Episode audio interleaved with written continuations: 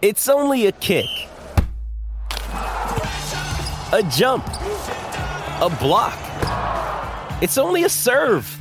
It's only a tackle, a run. It's only for the fans. After all, it's only pressure. You got this. Adidas. Another day is here, and you're ready for it. What to wear? Check. Breakfast, lunch, and dinner? Check. Planning for what's next and how to save for it? That's where Bank of America can help. For your financial to-dos, Bank of America has experts ready to help get you closer to your goals. Get started at one of our local financial centers or 24-7 in our mobile banking app. Find a location near you at bankofamerica.com slash talk to us. What would you like the power to do?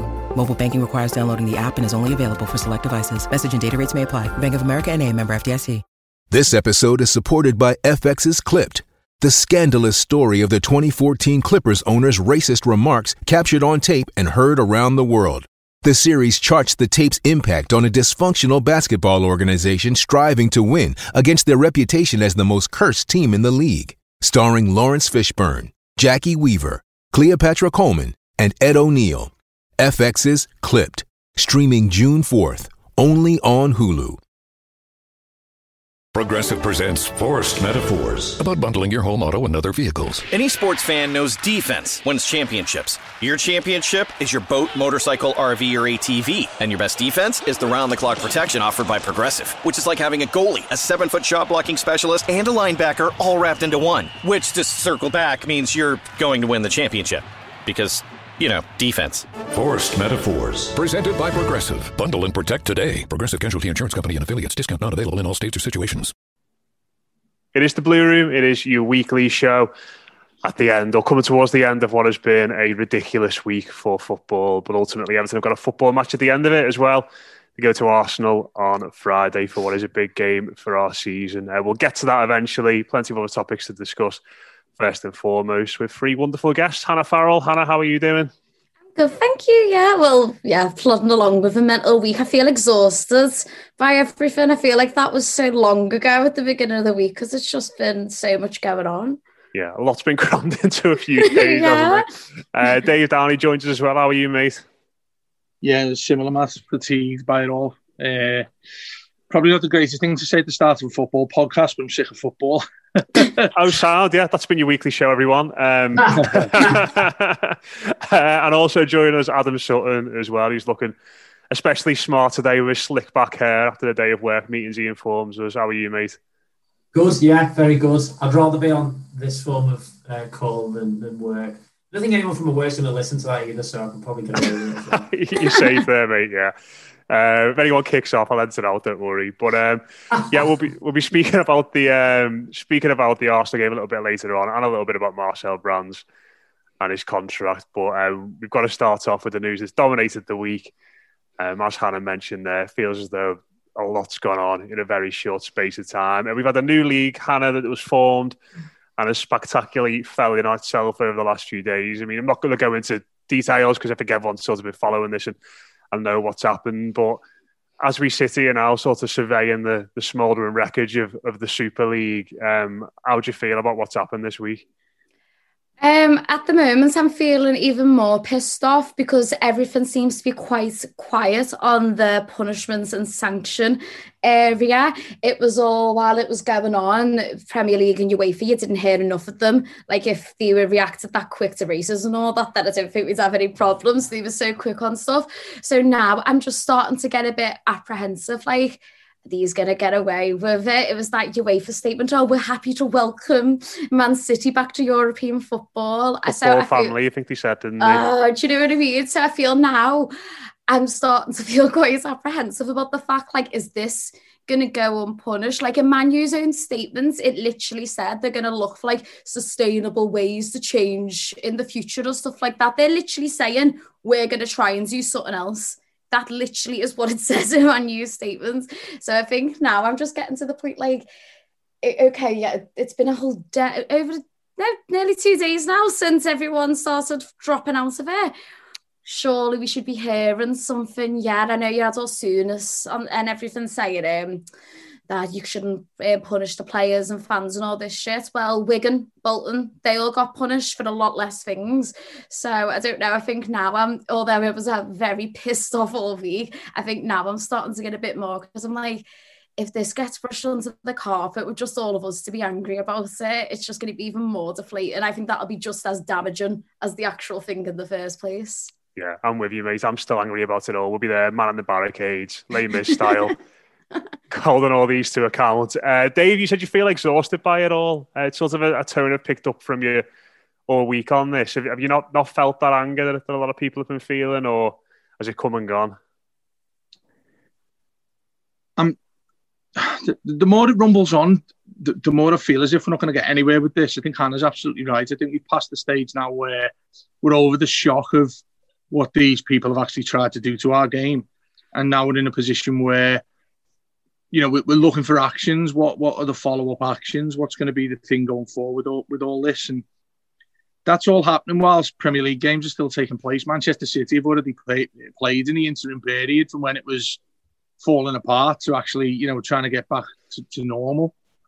I suppose we have to redress what normal's going to be with these teams now. Um, I, I think they should be punished. I get, I completely get Graham Souness's point, but I don't think he's the one that should be making it. To be honest with you, Matt, um, because throughout throughout traditions, and again, Hannah's absolutely right. These clubs that have gone to the wall in the past, you know, nobody's cared about fan welfare then when it comes to that sort of thing. And look, I'm I'm of the belief that two wrongs don't necessarily make a right here. I'd like to see something that is more of a stronghold, keeping these these clubs rooted to the ground, keeping them not trapped. I think trapped's the wrong word because that would insinuate that they're, they're trying to escape something that's big and nasty and horrible, and you know they shouldn't be a part of. And I think the punishment needs to be be in a fitting way of how are these guys going to make it up to the Premier League? How are these guys going to make it up to these other clubs?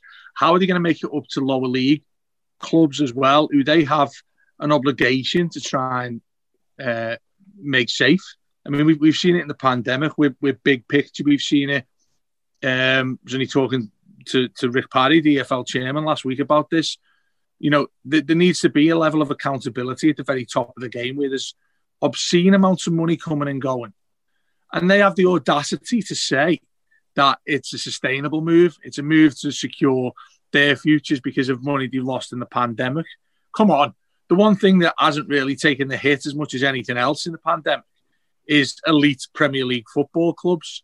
So I think I think that's quite quite staggering to be honest with you. If you're an NHS worker, as I know your missus is, if you're watching that, you're thinking, how much of a slap in the face is this the adversity and difficult times, putting your life on the line to save other people.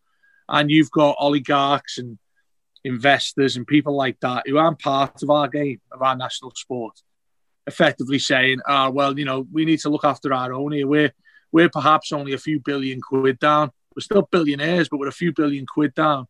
I think it's tremendously depressing to see the language they've used.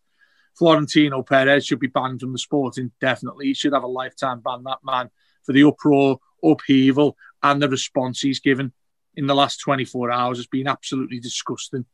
Um, and then he moves to talk about entertainment and 18 to 16 to 24 year olds and whatnot. He hasn't got a clue about I'm 23. I can guarantee that watching 90 minutes of football does not lose my attention span. I yeah. am fine. Do you know what I mean?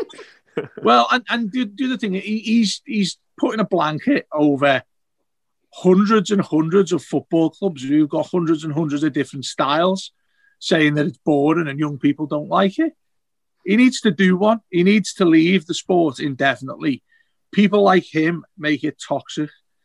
And look, we've, we've seen a lot of tail between legs, haven't we, in the last 24 hours? Empty apologies, then actual apologies. And don't get me wrong, I, I think and and I've. Well, there's been a charm. There's been a charm offensive, hasn't there, Dave, from quarters as well. Yeah, there has, and um, you know, if and, and and if you listen to those quite closely, Matt, it just shows you how far away these guys are from what needs to be done right now. Because a charm offensive would be to say, well, we'll put a few hundred million into the football league and ensuring that survival. We're going to make sure that Bury doesn't happen again. We're going to make sure Portsmouth and Leeds and Bolton, like Hannah referenced, doesn't happen again. Oh, Dave's phone. Dave's phone is just completely, completely. That's how angry gone. you was about it. Good job we're not live, mate. I'll, ed- I'll edit this. I'll edit this out. Don't worry. But. Don't Yeah. talk So, about yeah. Bolton like that. do you know what? We'll keep it. We'll keep. We'll keep this in. Go on. Yeah. So angry about. to- So angry about. He slammed his fist down on the table, and the phone went flying. Exactly, yeah, and and you know it, it is a slap in the face to to regular match going fans. You know, I think we see a lot these days of startup clubs. You see a lot of uh, on our doorstep, City of Liverpool, for instance, clubs, community efforts, things like that are all have response greed in football. it's a really strange, as as Hannah and David both said, the past couple of days that I just found it really embarrassing actually, and it's embarrassing on part of these people who are so involved in trying to ruin our sport, whether it is grassroots all the way up to the Premier League and Champions League, and it's turning what we love and what keeps us going and has kept us going over the past year into just business again. And isn't everything just turning into business? And why is everyone so bothered about who can make the most money and who can have, you know, the most fans or the widest reach? And I get that to be the best, you've got to have the best income streams or you've got to have, you know, the widest appreciation of your football club. But it's about enjoyment and the likes of the Glazers, FSG, Daniel Levy to a degree. These people, they're not football fans, they're just businessmen. And, and that is the real chasm between what we love to talk about, to play, to watch every single week, and what they love to do, which is make money off football fans and football as a, as a sport. So the model itself it comes across very NFL, doesn't it? It's that here's just the best, or what we consider the best. They can all play and then everyone else is maybe you know college football. I don't know if you watch much of that in that way, and that's what American football see as the real sport. The college football model is like obviously young lads coming through who are obviously very very talented, looking to make their way into the the, the higher realms of, of their chosen sport. But then it's just changed when it gets to the stage that they really start to excel and I think that the academy and youth and grassroots, especially, process would really change, and it would actually, in the long run, ruin football even at the Super League level. Because if you look at, in my opinion, the best player in the league at the moment, he didn't cost a penny. Phil Foden didn't cost a penny. And if you send however many teams into a league where you can't be relegated, you can't be crowned champions, you just sign the best players for millions of pounds those clubs aren't going to bring through the players of Phil Foden's quality because they Yeah. don't need to. They've got too much money. They're not going to wait for the next talent to come through and breed him with the likes of David Silva, Kevin De Bruyne, show him the way. They'll just get the next one and the next one and the next one, and it'll ruin football. And I'm done with it. Uh, so goodbye, hopefully goodbye. But as Hannah and Dave have said, in a couple of years, because it's a slap on the wrist if that, they'll just be back with another proposal, another plan, and they probably won't bow down as easily as, they have.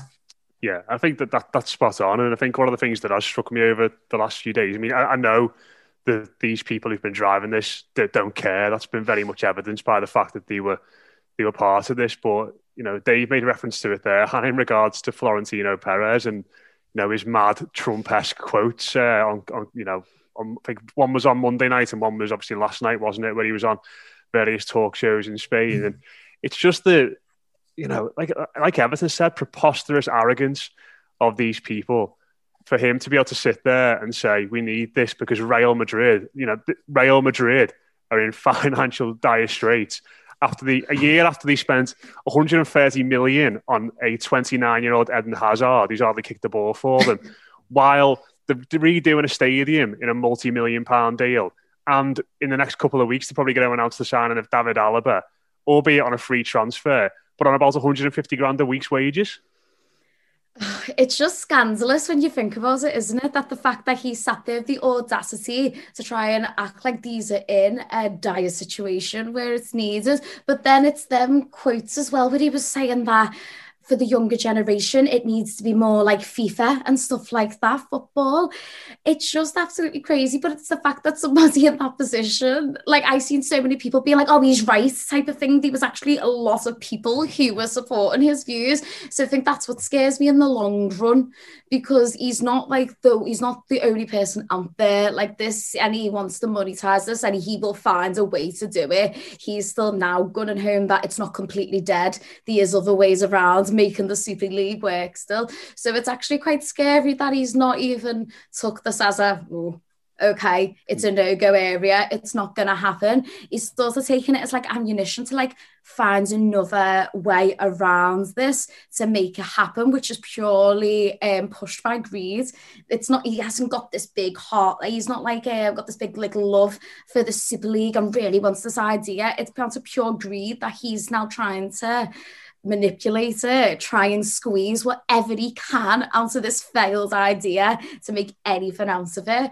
So it's just really scary, but it's like what it says when them quotes are getting put up on Twitter. I think it was after Monday night when he first came out and first spoken about it. And it was seeing that, like, how many people being like, but he is right, like, isn't he? Saying um, about the younger generation and stuff.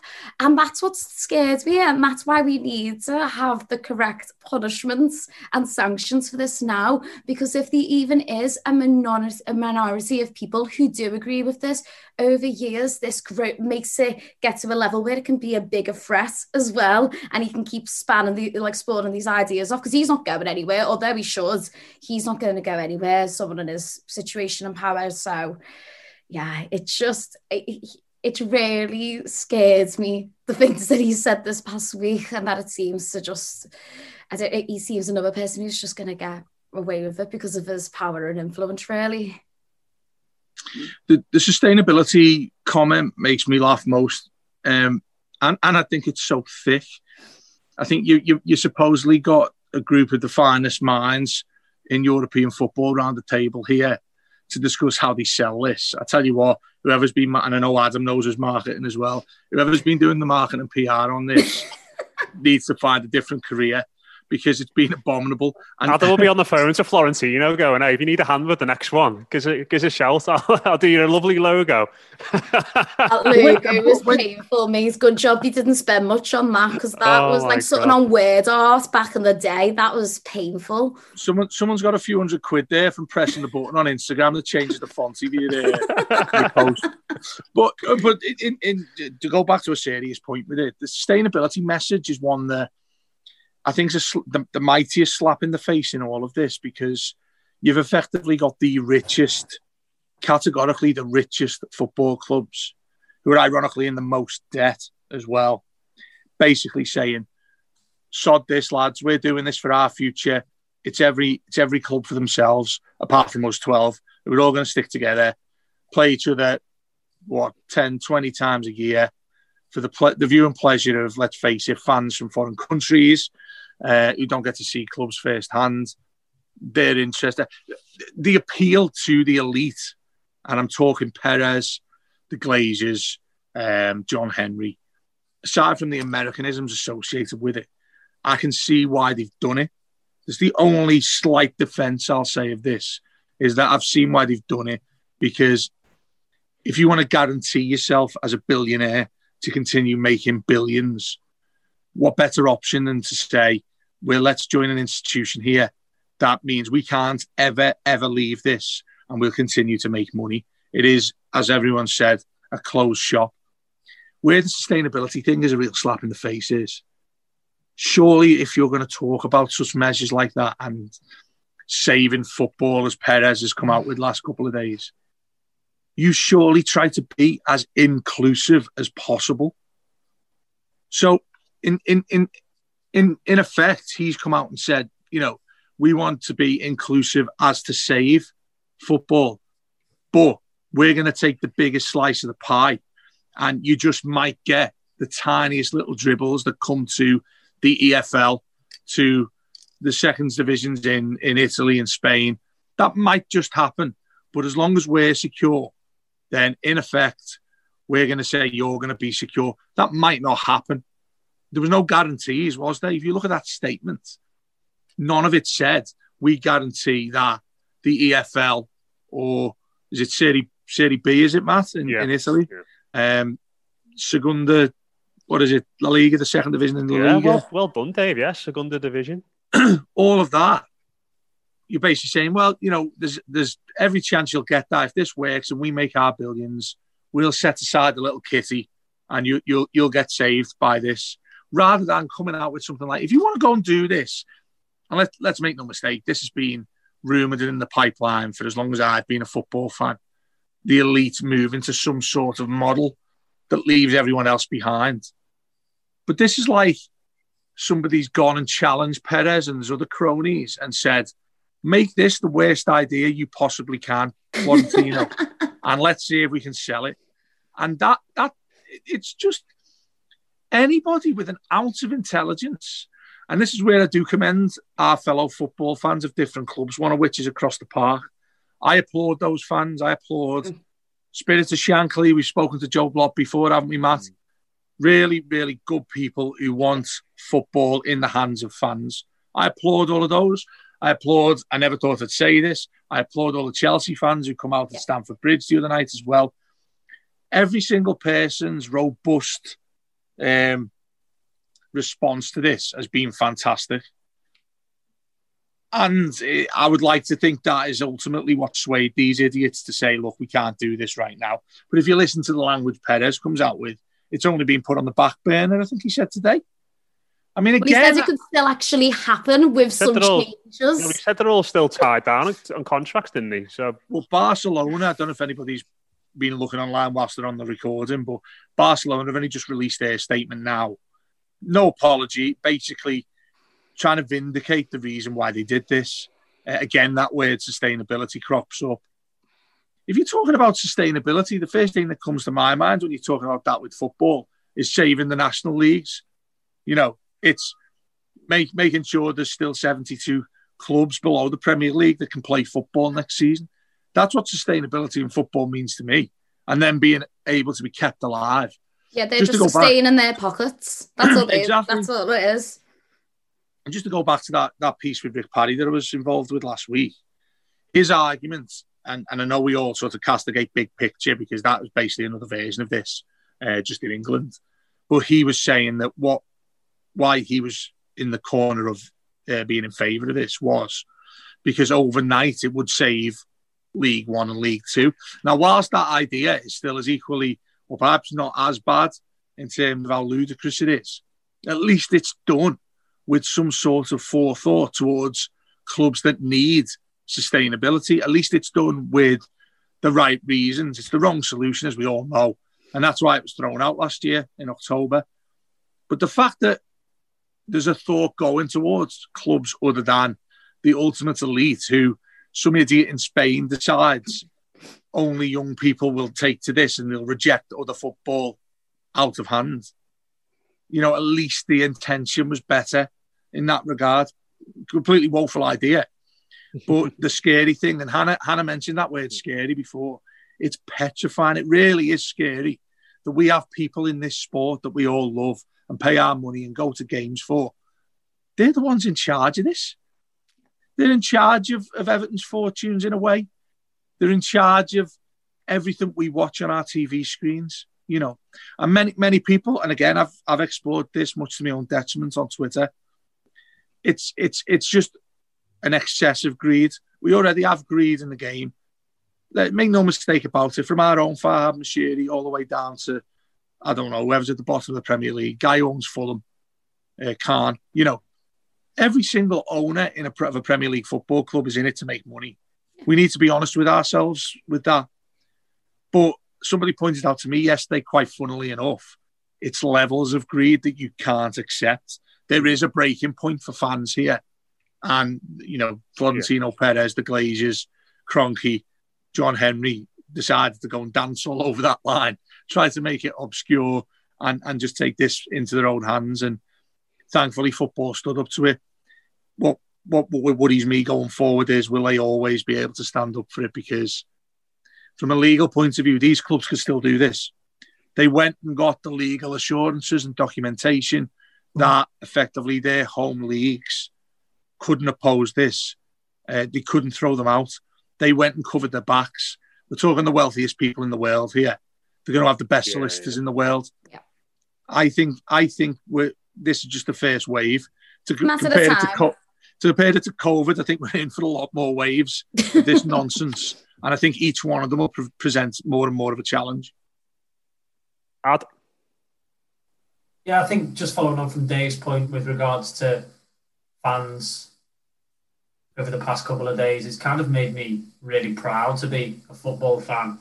At, at most, an Everton fan with how our club has reacted to all of this, and, and it takes real passion and heart to not just say we don't agree with this, but to actually come with a really, really powerful message, actually, which the club released, which is kind of not just not stepping on toes in a way, but it's, it's creating enemies in these people who, as Dave says, are very, very powerful in our sport. And it takes a lot of pride for a football club to come out and oppose something. But it's made me feel very proud that every fan, or the majority of fans up and down the country, have stood up to this. And Dave mentioned about these people who are able to manipulate in a way our sport.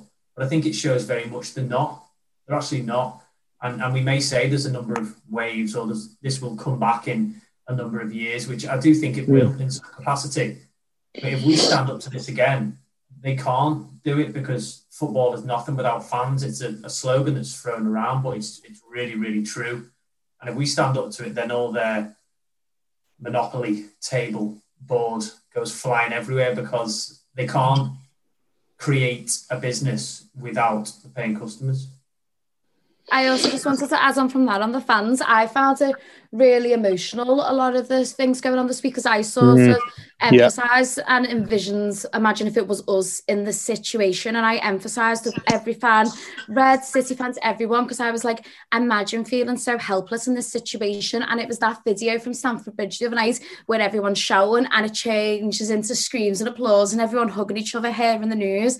And that was the thing that really like you know, when you something stays in your head, it was that video mm. to me when it was like, this is what it means to everybody type of thing. This is what it actually means to fans. But when you talk about people like Spirit Shankly, people like that, they've been unbelievable this week when you talk about when they um leading the way saying they're going to take everything down from the Kop things like that i thought that all these fan groups did an amazing mm. job of representing fans all across the country this week and should really feel proud of what they've done because without these fan groups it would that message wouldn't have got to the club or, although we're all on social media we're all on side everyone's on side grounds and everything without these fan groups that we have looking after our clubs i don't think this reaction or this result would have got achieved even half as quick.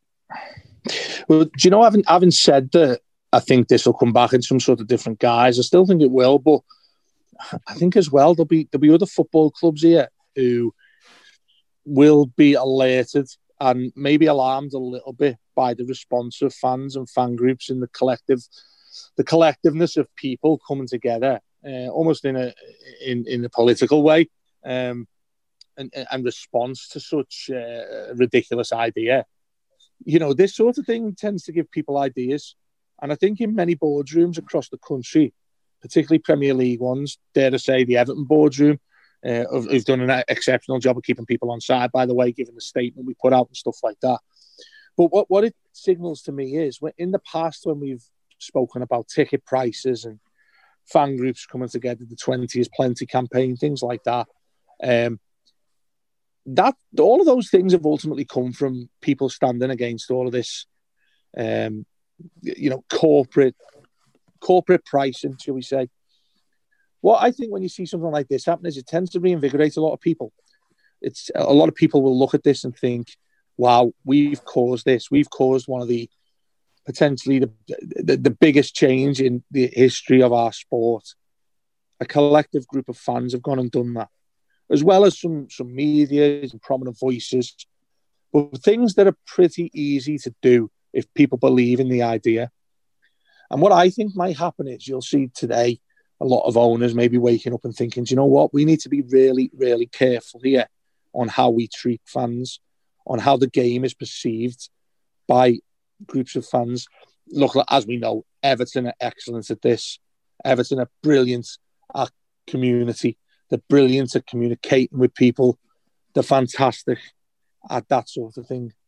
But I look at some of the clubs and I think, is there any way back for the Glazers at United? No, because they were hated already.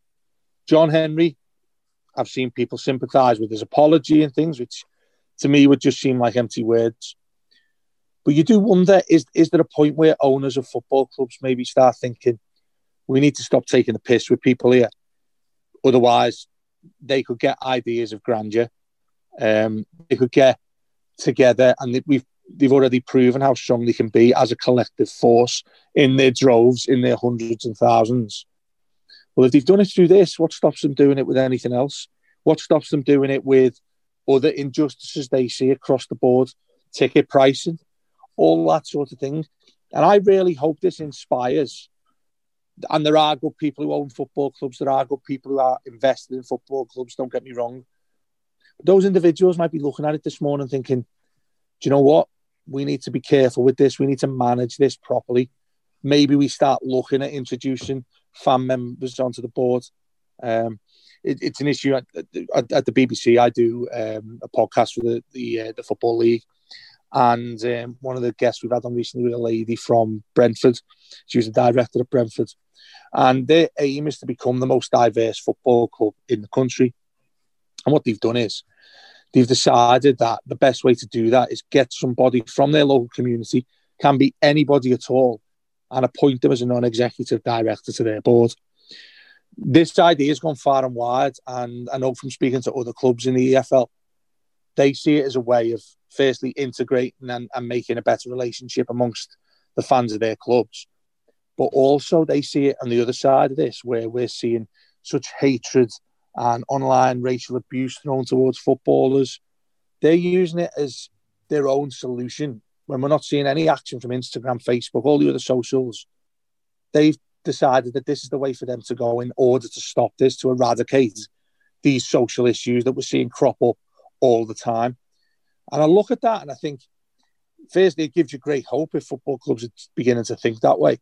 But secondly, there's far, and to put simply, there's far more football fans than there are football club owners.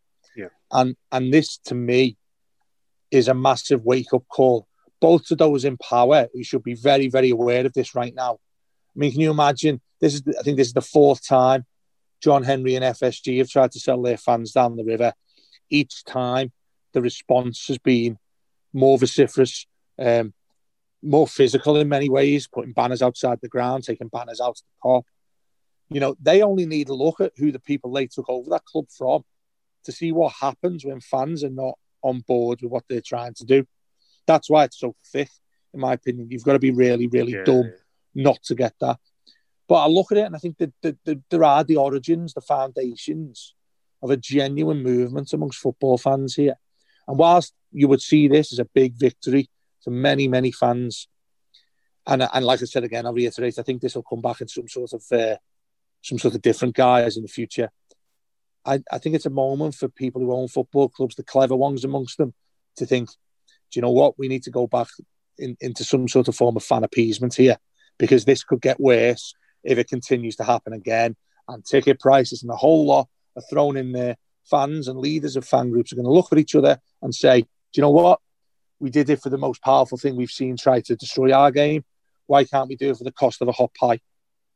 Yeah, yeah, I think that, that's fair enough, and hopefully it can be sort of a catalyst for something good. Uh, just the, the, final thing on this, um, Hannah and yourself, Adam briefly mentioned Everton's response. Uh, you know, and I think I sort of agree with Dave. I couldn't really say either way if Everton would have got involved in this. You know, it, it, it doesn't really matter at this point if, if they were asked or not. But um, Carlo looked very, very sincerely pissed off of it all today, didn't he, in his press conference?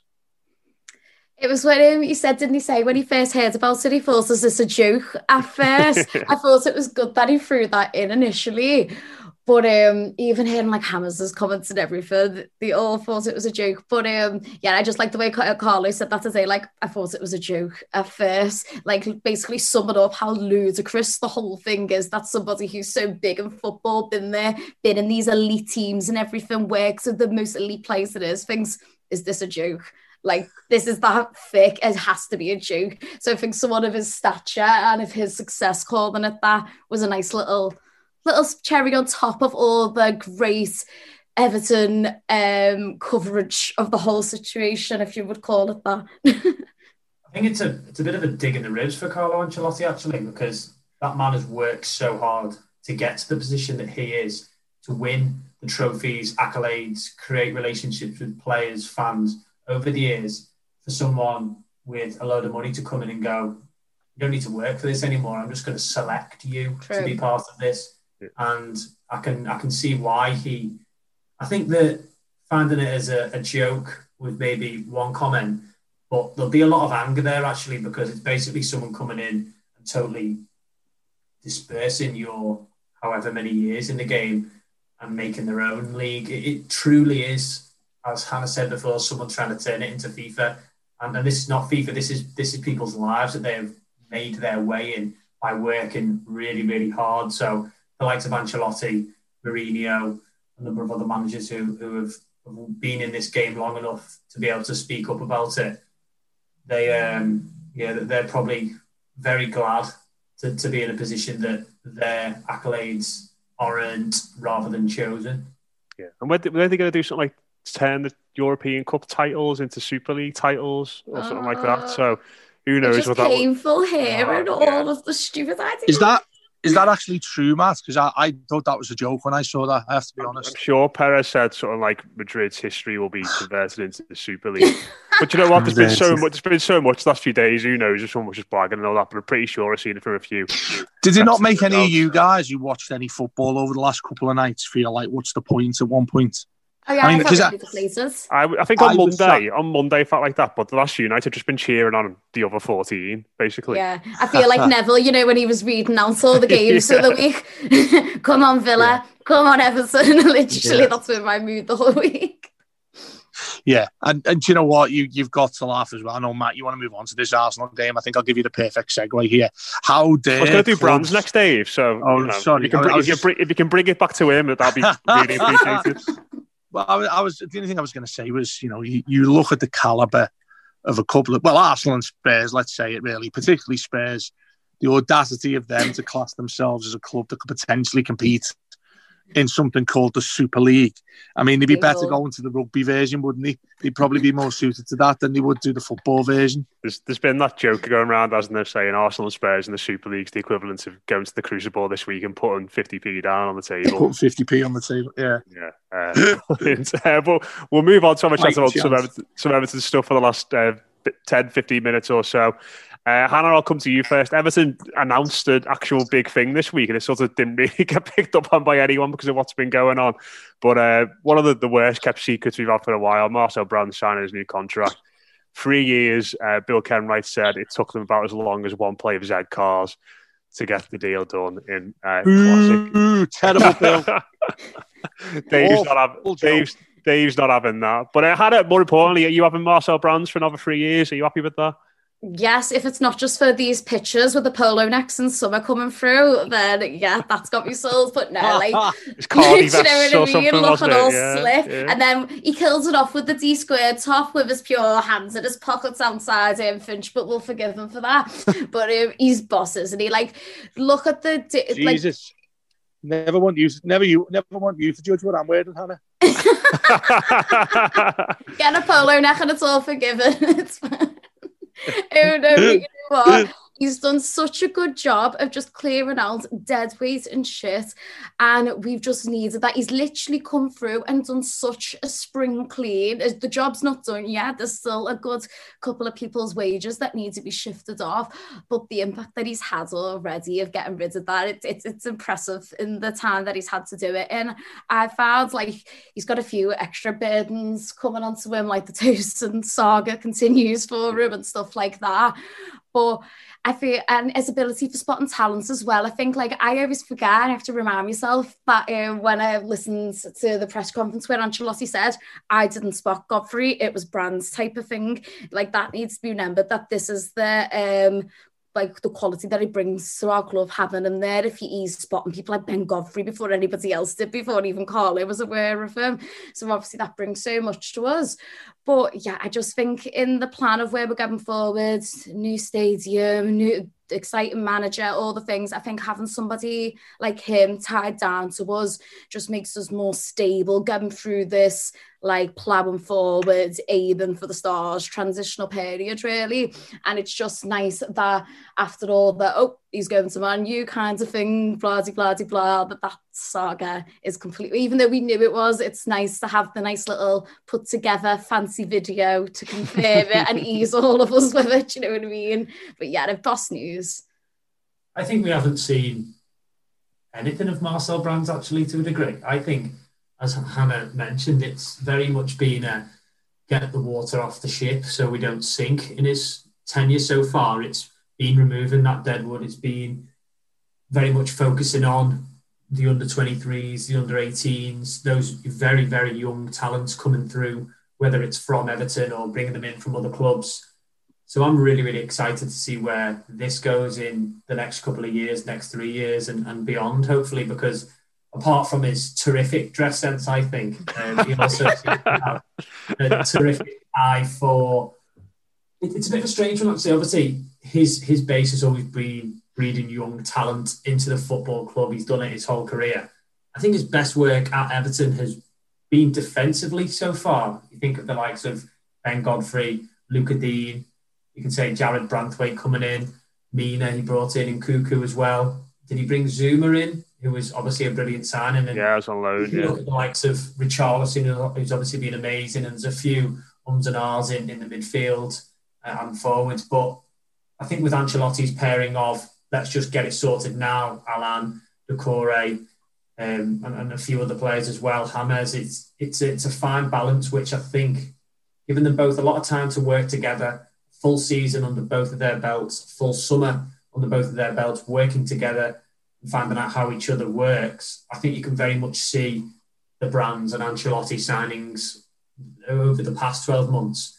I'm really excited to see where that develops and whether there is maybe a hybrid of, well, he's a, he's a young player, but Ancelotti trusts him, or maybe he's, he's an old, you know, a young head on, on older shoulders with, with, with regards to Ancelotti and Brands working the other way. So, yeah, I'm really excited. And, and as I say, excited to see him actually flourish in this role rather than um, getting rid of that dead weight and, and trying to move some wages off our bill.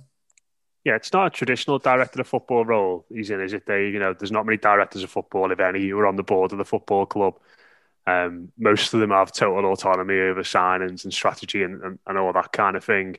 Um, so I think his role's become quite a lot different to the one we, we all sort of anticipated he would fulfill when he arrived at the football club. But I think what Adam said there is quite encouraging that you go back to last summer, the first one that him and Ancelotti had working together. It seemed as though they could do pretty good job in tandem in terms of recruitment.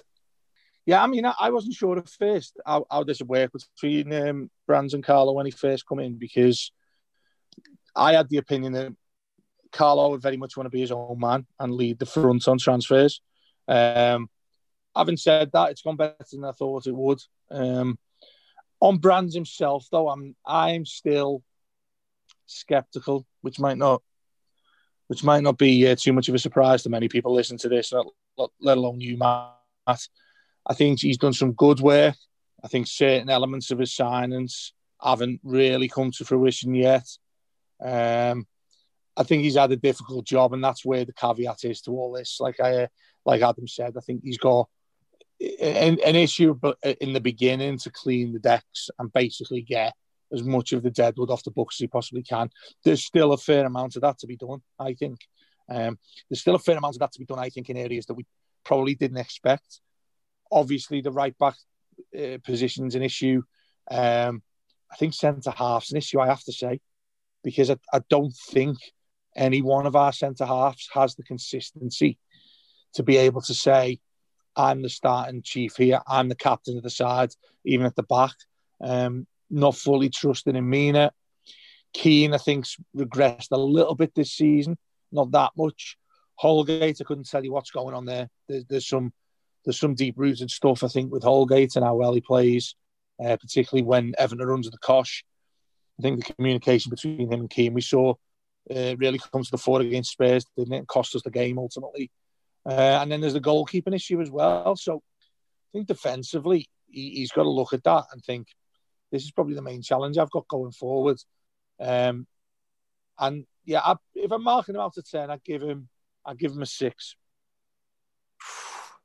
Pretty harsh pretty harsh. Uh, we'll, we'll move swiftly on anyway because we are running out of time. I know you've got to shoot Hannah, but um, tell us about Arsenal tomorrow. Obviously, they've got no Aubameyang, no Lacazette. Uh, it's going to be fans protesting at the ground. They've got some other key injuries.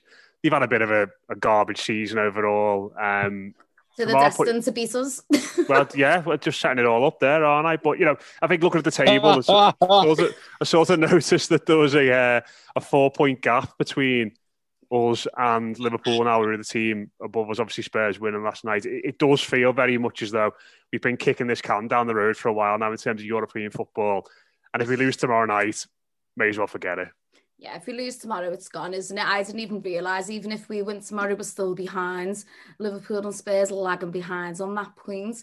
So I think the main thing for tomorrow is okay, we'll still be catching up, but it's then keeping Arsenal at bay as well because they're are they four points behind us? I think. I think they'll go above us tomorrow, but yeah, oh, if they beat us, but yeah, we'll have a game in hand on them, yeah yeah, so it's such a closed shop. So you just think tomorrow that we'd use the fact there's no Aubameyang and stuff like that to our advantage, but it's us, of course. So you'd never know.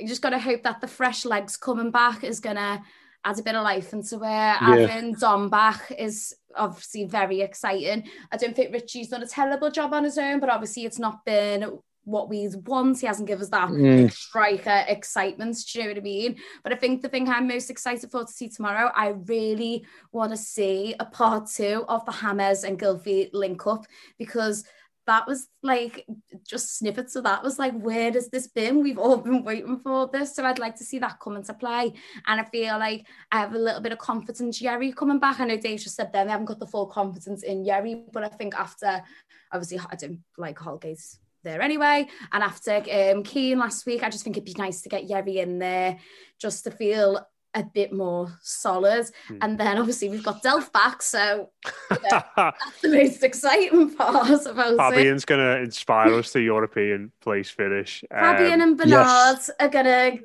get us there. It's all going to be fine. but um, no, and Gomes being back as well. I think it's just, I feel like we're going into tomorrow where the last two games has been very deflating that we have no options at all apart from Iwobi and a bunch of kids. I think tomorrow, I feel a bit apart from the big saga going on outside of the actual game. But if you're talking about just the actual game, I feel a little bit more comfortable about it because at least we have more options than just that 11 players. We've been so stretched for the past two games, is it? We're literally on our ass if we lose any of them or if any of them's having an off game. So I'm just hoping that tomorrow it'll give them a little burst of energy and like that it's like okay yeah we've been through with Spurs but that was the most exciting football I've watched us play in about a month.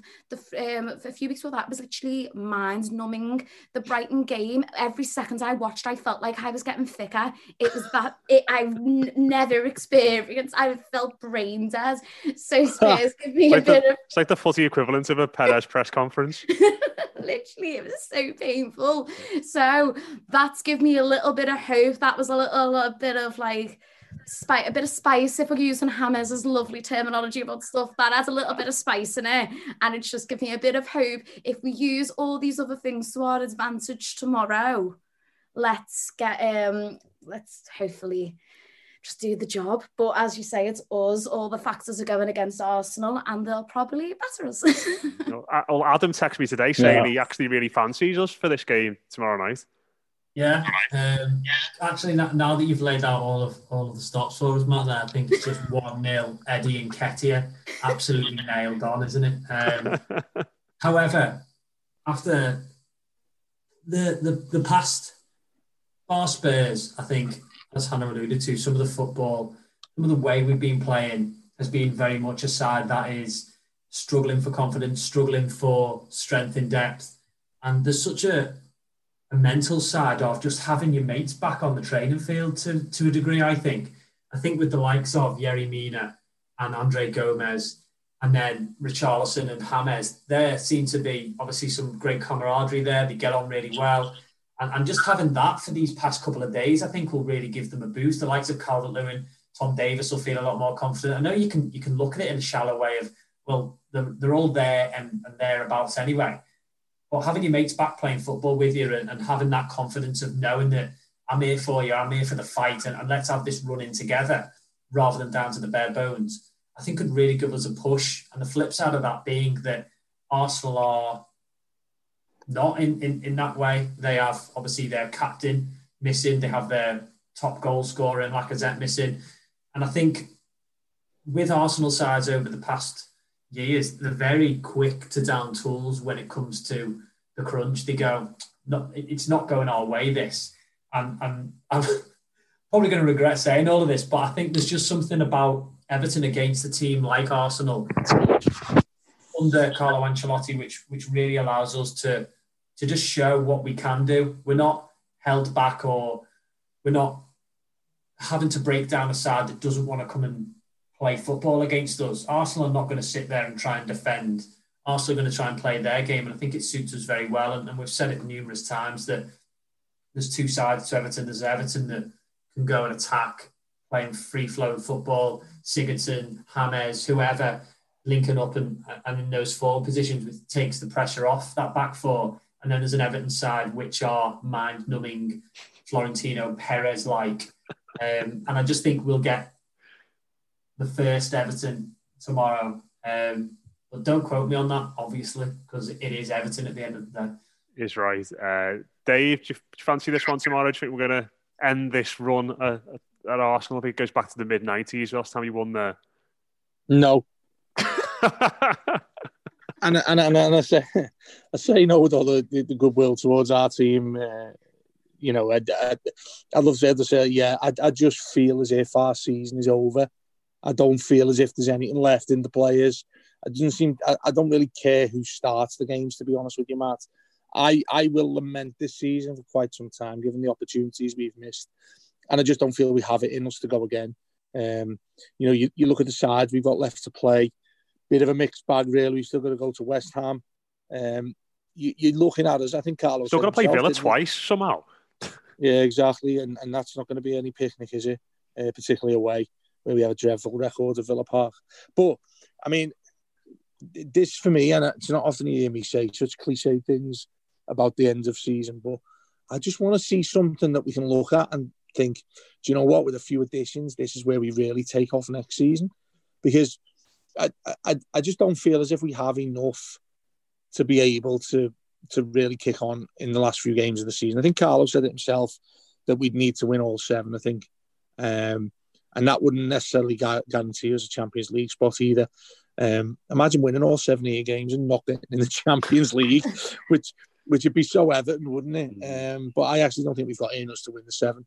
Anyway, I think now it's probably a little bit about hearts and minds for Carlo, to be honest, because I think if you could you, you take it the best parts of the season, it's been a great season. If you take it, you know, the best parts, the games we've won, big teams we've beat, ended the Anfield hoodoo, won away at Spurs, you know, some great some great nights at home at Goodison, um, that Chelsea game, Arsenal as well you know, we've proven we can compete with these sides, uh, and, and it's been a while since we've been able to say that. It's what's let us down is against the lesser sides, and that probably means we go to Arsenal and, and do them, such as the way mm-hmm. it's gone this season. Um, but I just, I just feel as if I'd like to see, I'd like to see a blueprint of what we're going to see next season. Um, obviously, without the likes of the fantastic Josh King, um, who's, who's been fantastic since he's signed, hasn't he? he really does warm up oh, that ah, plastic seat really well for whoever comes off bit, in the last bit harsh singling him out. Um, to be fair, yeah, Come on. I just want to see. I, I, just want to see some intent, Matt. Yeah, good stuff. He's awful. Uh, He's on the way. I'd rather have Anthony. I'd, ra- I'd rather have Anthony Gardner back than play him. I thought you were going to say Anthony Gordon. Then I was thinking uh, maybe for Anthony Gardner with that as well. Yeah. Oh dear me. Uh, yeah, we'll we'll leave it there anyway. Uh, loads covered there. Thanks very much to Dave, Hannah, and Adam. Uh, of course, we'll have post match after that game tomorrow. Uh, joined by Mark Mosey for that. Uh, so looking forward to that. Fingers crossed we can end that hoodoo at the Emirates slash Highbury. It's been going that long, hasn't it? But uh, yeah, cheers everyone for listening. Thanks very much for your support this week. And fingers crossed we're all celebrating an Everton win tomorrow night. Progressive Snapshot can save you money based on how you drive and how much you drive. So the safer you drive, the more money you could save. Now, if you didn't hear that because you were laying on the horn while driving, let me say it again. Are you a race car driver? Because if you are, you're in the wrong car and you took a wrong turn off the track a while ago. And all those cars you're trying to pass all save money with Progressive Snapshot, while you probably don't. So who's really winning? and if you did hear it the first time, nice work. You'd love Snapshot from Progressive because it rewards safe drivers. Progressive Casualty Insurance Company and affiliates. Snapshot not available in California and North Carolina or from all agents. Sports Social Podcast Network. Step into the world of power, loyalty, and luck. I'm going to make him an offer he can't refuse. With family, cannolis, and spins mean everything. Now, you want to get mixed up in the family business. Introducing The Godfather at ChumbaCasino.com. Test your luck in the shadowy world of The Godfather slot. Someday, I will call upon you to do a service for me. Play The Godfather now at ChumbaCasino.com. Welcome to the family. No purchase necessary. VGW Group. Void where prohibited by law. 18 plus. Terms and conditions apply.